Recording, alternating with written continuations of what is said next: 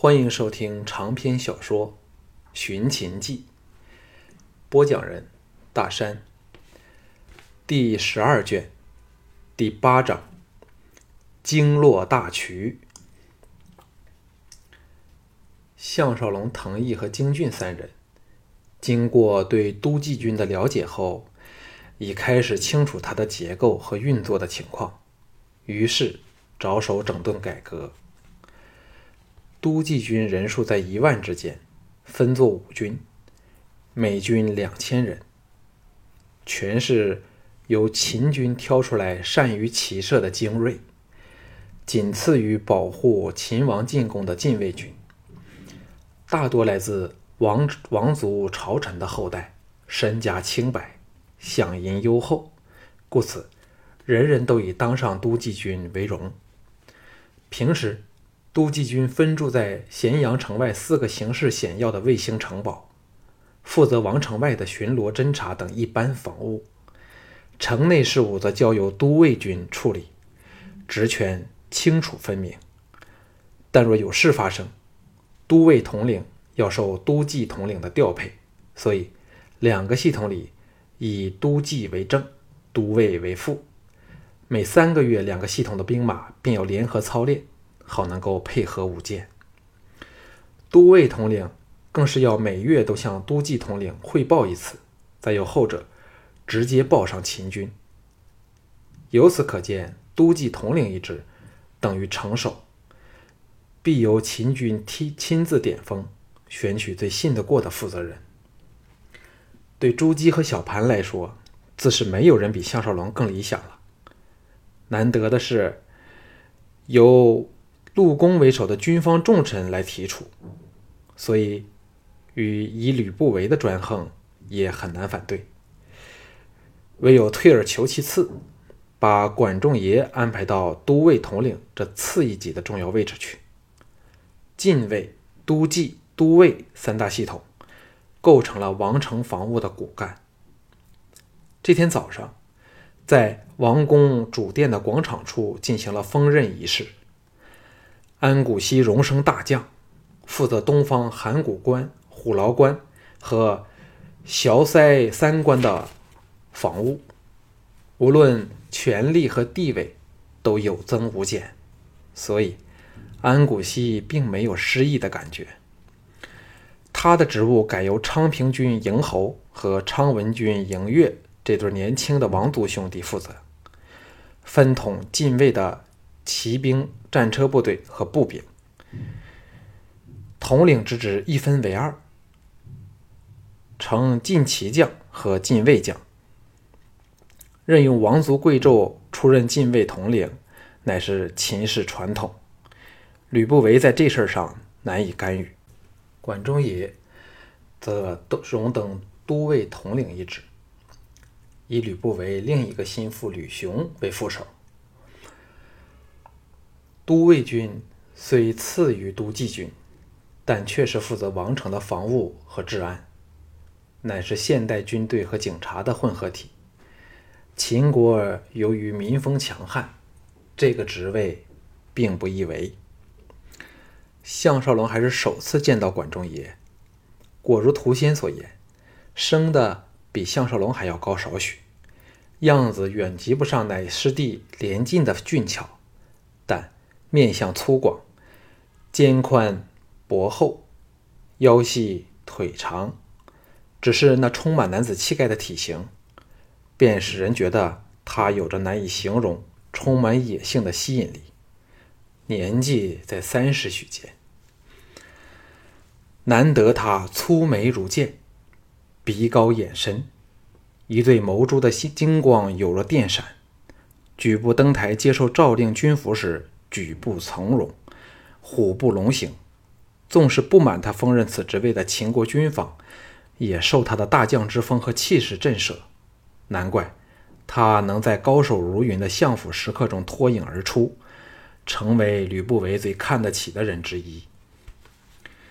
京俊叫项腾两个人注意正在观礼的吕不韦旁边的那几个人，说：“穿黄衣的。”就是那满肚奸计的莫傲，他后面的两名武士是管仲爷外最厉害的鲁残和周子桓。向腾闻言忙用神打量，这莫傲身量高齐，生就一副马脸，带着不健康的青白色，年纪约在三十五六，长着一撮浓密的山羊须，颇为斯文秀气，一对眼半半开半合，瞪大时金光闪闪，非常的阴沉难测。向向少龙凑到唐毅耳旁说。若不杀此人，早晚我们要在他手上再吃大亏。唐毅肯定的点头，表示绝对同意。那鲁残和周子欢一高一矮，都是历史型的人物，神态冷静，只看外表便知是可怕的剑手。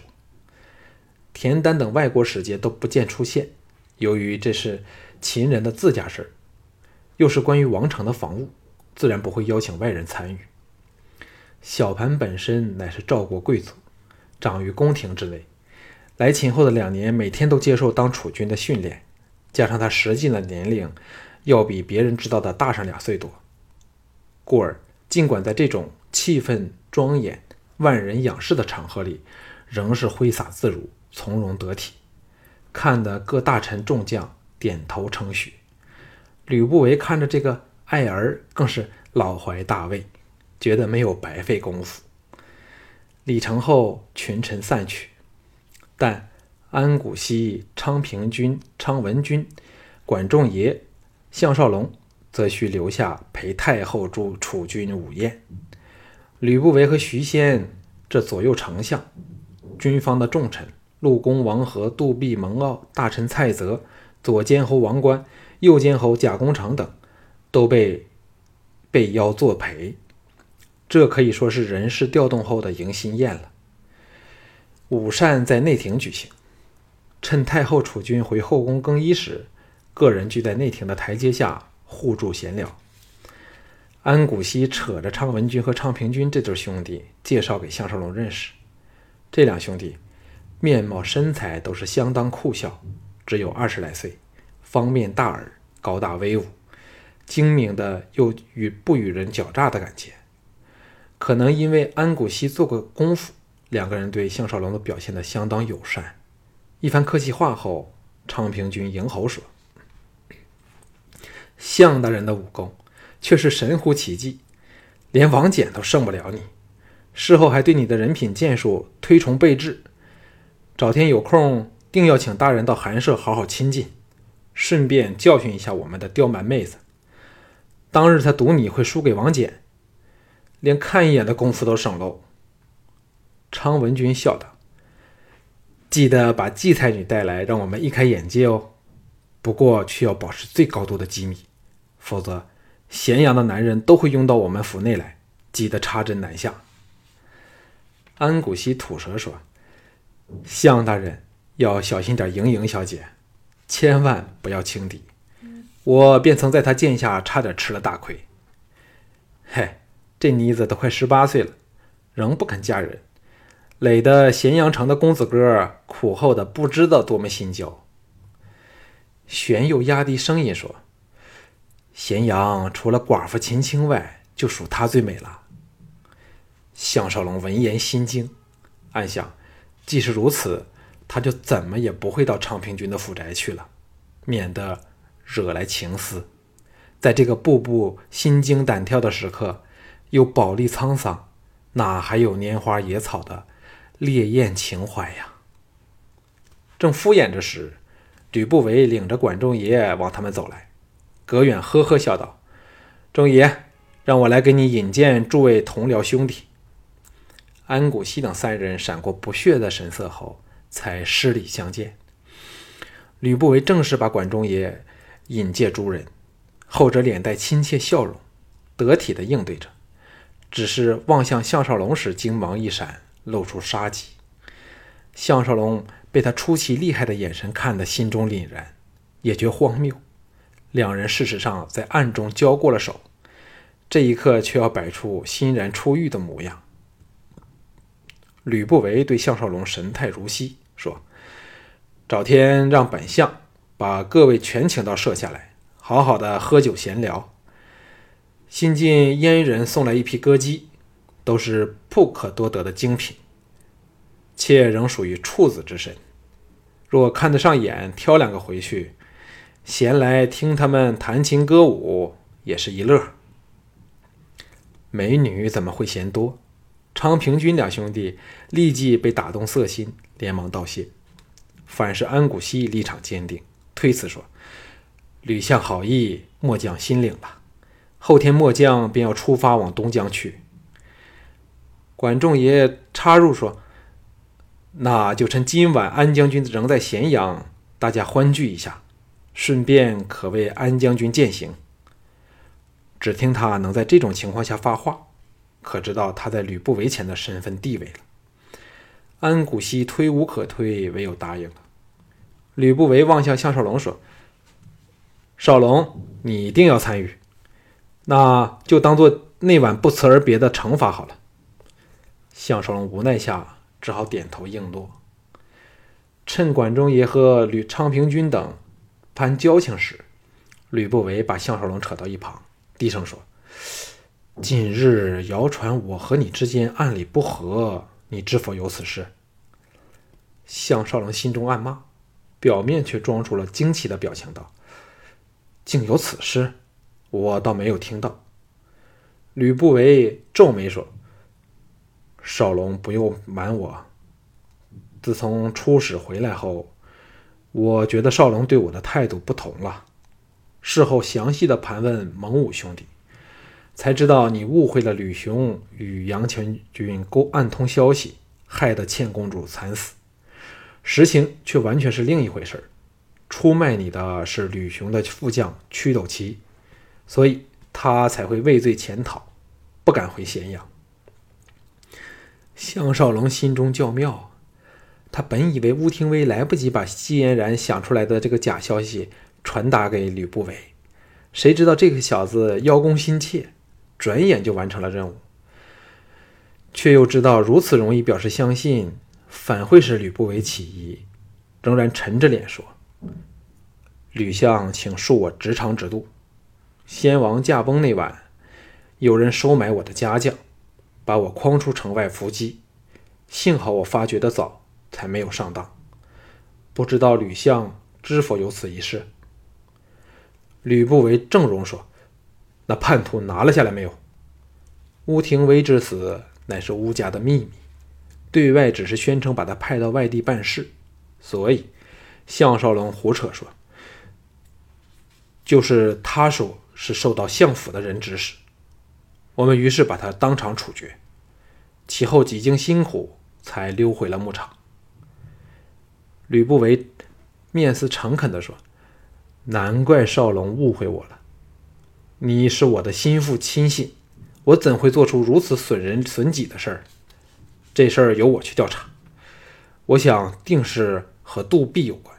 他一心拥立成角，必是借此事来破坏太后、太子和你我之间的关系。”项少龙立志，他下一个要对付的就是杜弼和程角了。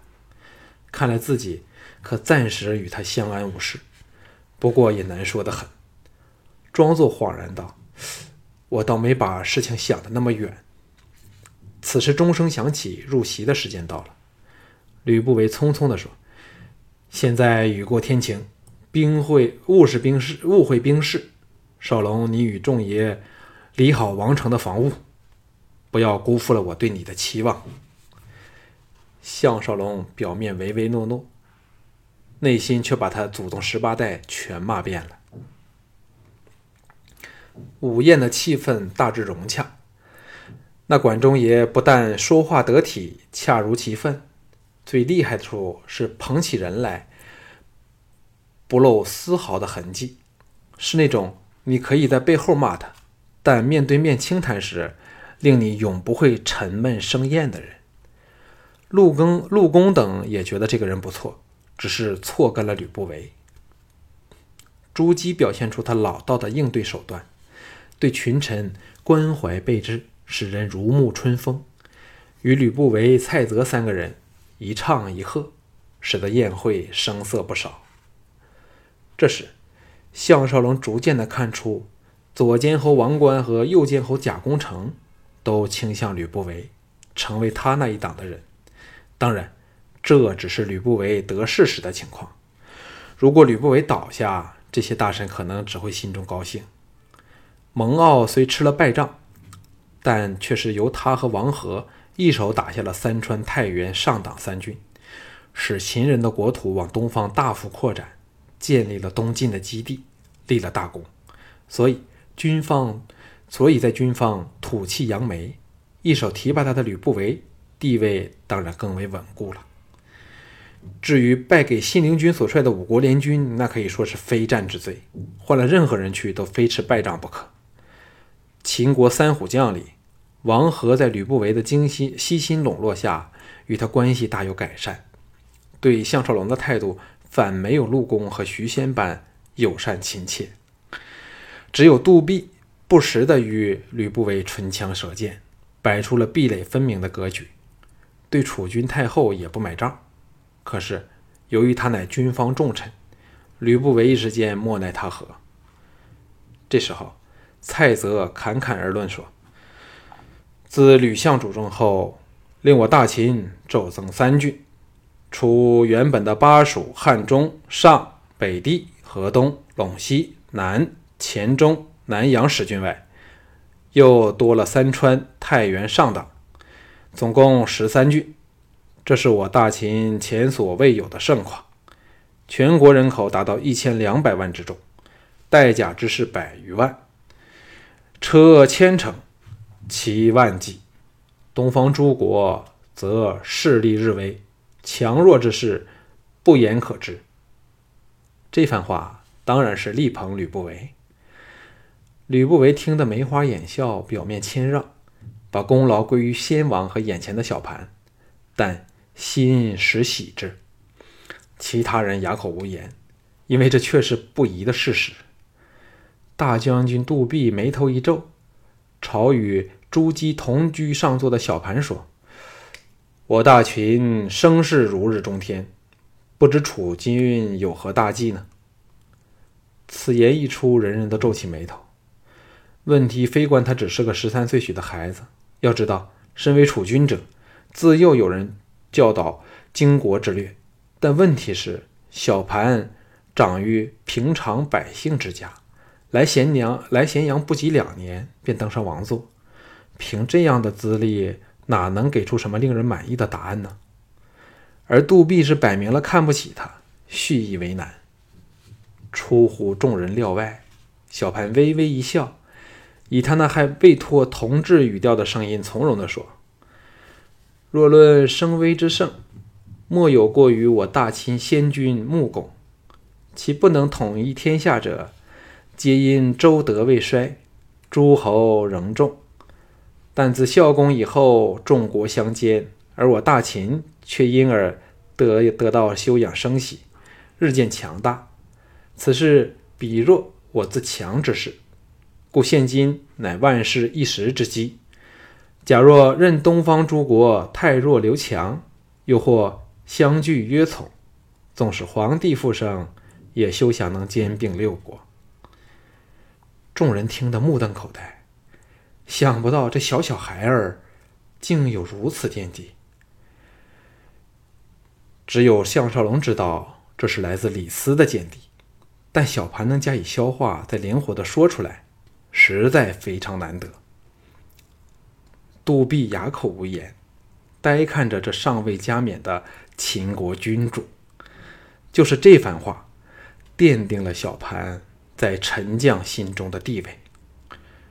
吕不韦呵呵笑道：“楚君高见，也不枉老臣编写《吕氏春秋》的苦心。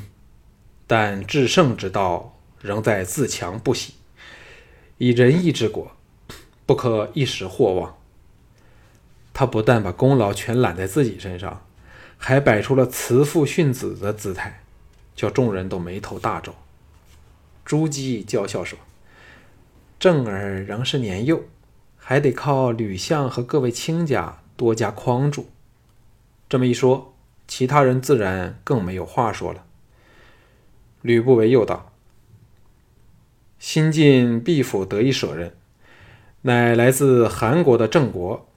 此人精通河渠之物，提出若能开凿一条沟通泾水和洛水的大渠，可多辟良田达百万顷。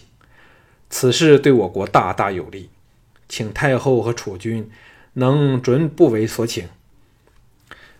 只此一项，便可知道吕不韦如何的专横了。开凿这样长达百里的大渠，没有十来年功夫休想完工。其中自然是牵扯到整个秦国的人力物力。由于此事由吕不韦主理，如若批准了，等于把秦国的物资人力全交给吕不韦调度，当然使他权力更增。如此重大的事儿，该当在早朝时提出，供群臣研究。他却在此刻轻描淡写的说出来：“蔡泽、王观、贾公成三位大臣又摆明支持创建。”显然早有预谋。朱姬欣然道：“吕相认为对我大秦有利的事儿，绝错不了。诸位卿家有何意见？”